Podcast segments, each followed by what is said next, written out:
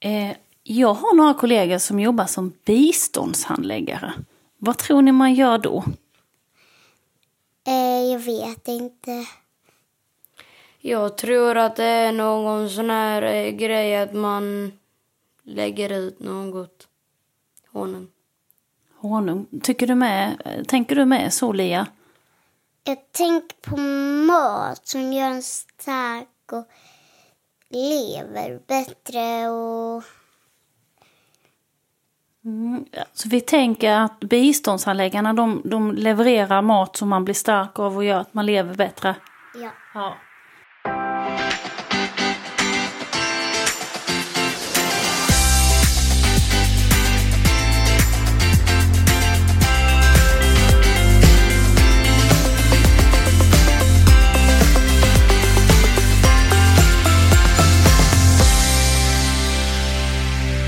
Välkommen till podden Sjukt bra i Kristianstad kommun med mig Malin Thorén, vårdutvecklare.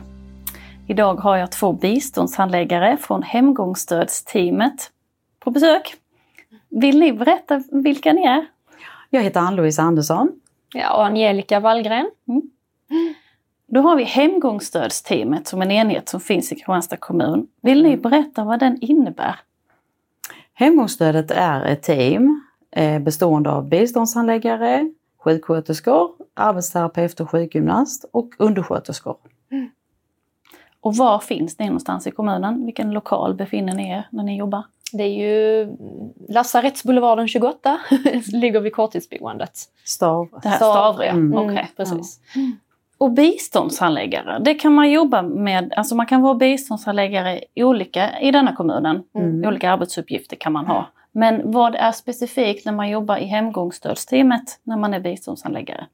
Vi biståndshandläggare jobbar mot, sjukhuset. Mm. Vi har planeringsmöte på sjukhuset när man är i behov av stöd när man ska skrivas ut. Precis. Och just biståndshandläggare i hemgångsstödet är ju att vi har en insats som heter hemgångsstöd som vi kan bevilja. Och det är ju det här vi har samverkan med de olika professionerna. Ehm, och vi sitter ju tillsammans allihopa då på Stavre. Och den här hemgångsstödsinsatsen, Mm. den är väl lite, lite speciell jämfört med de andra eh, man, besluten som ni är med och... och Insatserna, Ja, ja. insatserna. Mm. Ja. Precis. Kan ni beskriva bara lite kortfattat vad den innebär? Det är ju en kortare insats med fokus på rehabilitering och trygghet.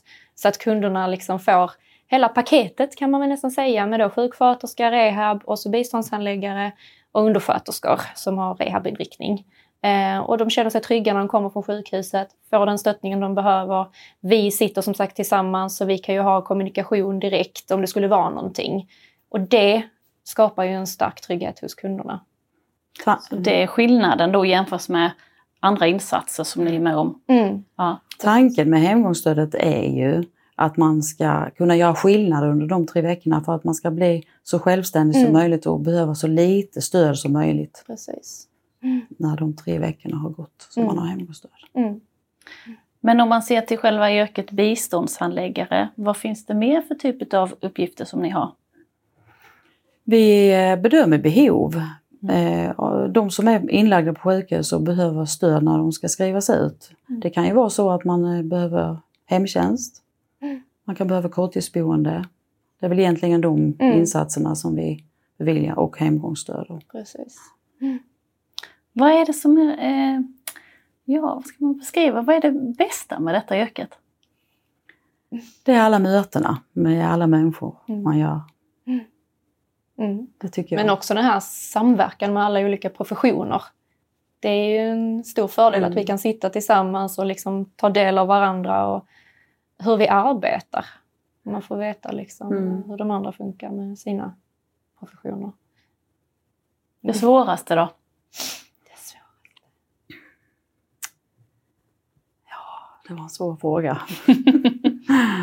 Ehm, nej, men det kan ju vara svåra möten. Svårt att bedöma ibland.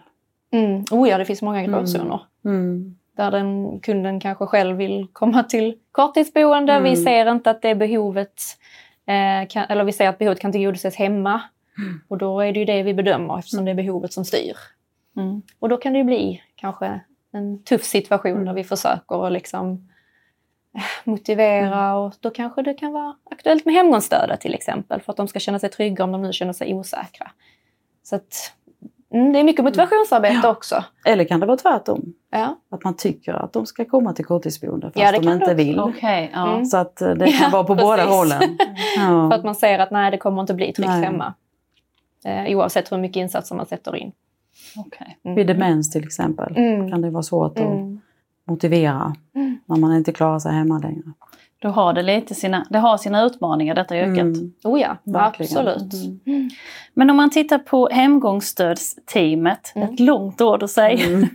Eh, om vi ser lite kring eh, begreppet stolthet. Mm. Så pratade ni lite om, eh, innan jag frågade er, vad är ni stolta över med det ni gör idag? Och så beskrev ni lite teamet, att det är Ja. just det som Mm. skapar Mm. stolthet. Ja. Det Absolut. är ju vår styrka, Mm. att vi är team och sitter så nära varandra. Mm. Vi är nära till varandra. Vi, vi kan lätt få tag på en rehabpersonal, sjuksköterska, Mm. undersköterska eller Mm. ja. För det kan ju vara så att man, eller det är väl så i många fall, att man inte sitter i samma byggnad. Mm. Men det gör ni. Ni delar Mm. lokaler, ni delar eh, rummen med varandra Ja. också emellanåt. Mm. Ja. Vi har ju också planeringsmöte tillsammans med kanske då rehab, sjuksköterska kan också vara med.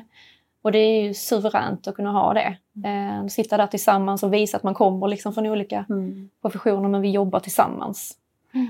Man tittar på olika saker Mm. för att kunna komma fram till de bästa, Ja, bästa För det insatserna. är ju många faktorer som påverkar personer. Särskilt när de kommer från sjukhuset, att det och det ska falla på plats. Mm. Och då sitter vi där och försöker planera det så bra som möjligt. Mm. Om ni skulle prata med en person som står i eh, ja, ett val för att vill börja studera och läsa till ert yrke. Vad skulle ni säga till den personen? Bli socionom. För det är ju socionomutbildning man läser. Ja, Ja. det är det. Ja, det är det. Mm. Mm. Precis. Och just socionom, biståndshandläggare inom sjukvården, då är det ju att man jobbar mot personer som har ett sjukvårdsbehov. Det är det ju. Ehm, och för min del, jag tycker det är väldigt intressant, det var därför jag hamnade där jag är. Ehm, och så. Så att, Mm. eh, men vill man jobba med olika, eh, vad ska man säga, olika former av ehm, eh, ja, olika sorters människor, jag vet inte vad jag ska säga. Mm. ja, nej men eh, socionomutbildningen är ju väldigt bred. Ja. Det finns ju väldigt många olika eh, möjligheter att utvecklas på olika håll. Så att biståndshandläggare är en av dem. Och Mm. Jag tycker det är... Det är ett väldigt brett yrke. Ja. Det är det. Och du Ann-Louise har ju en historia av att jobba som undersköterska. Mm. Så du, när du beskrev det innan så var det som att bygga på din Ja, undersköterskeroll precis. Ja. med den kunskapen och ta Mm. vidare nu som biståndshandläggare. Mm. Ja, jag, jag eh, hade ju alltid velat läsa, studera vidare och visste inte riktigt vad jag skulle bli. Eh, så jag tyckte det var liksom en förlängning på den erfarenheten jag hade och inte kasta den i sjön liksom utan ha den med mig. Så att eh, jag har jättemycket nytta av den. Mm. Ja. Om man då ser till ehm, just hemgångsstödsteamet. Vi kallar ju den här podden för Sjukt bra i Kristianstad kommun. Mm. Vad är sjukt bra i hemgångsstödsteamet? Det är närheten till varandra, Mm. att vi jobbar som ett team. Mm. Det är sjukt bra. Mm. Mm. Och alla möten man har till, alltså med kunderna. Ehm, alla olika människor man träffar. Mm. Mm. Ja, jag hoppas att vårt samtal kan sp- inspirera andra. Mm. Eh, tack så mycket för att ni ville vara med idag. Tack. Tack!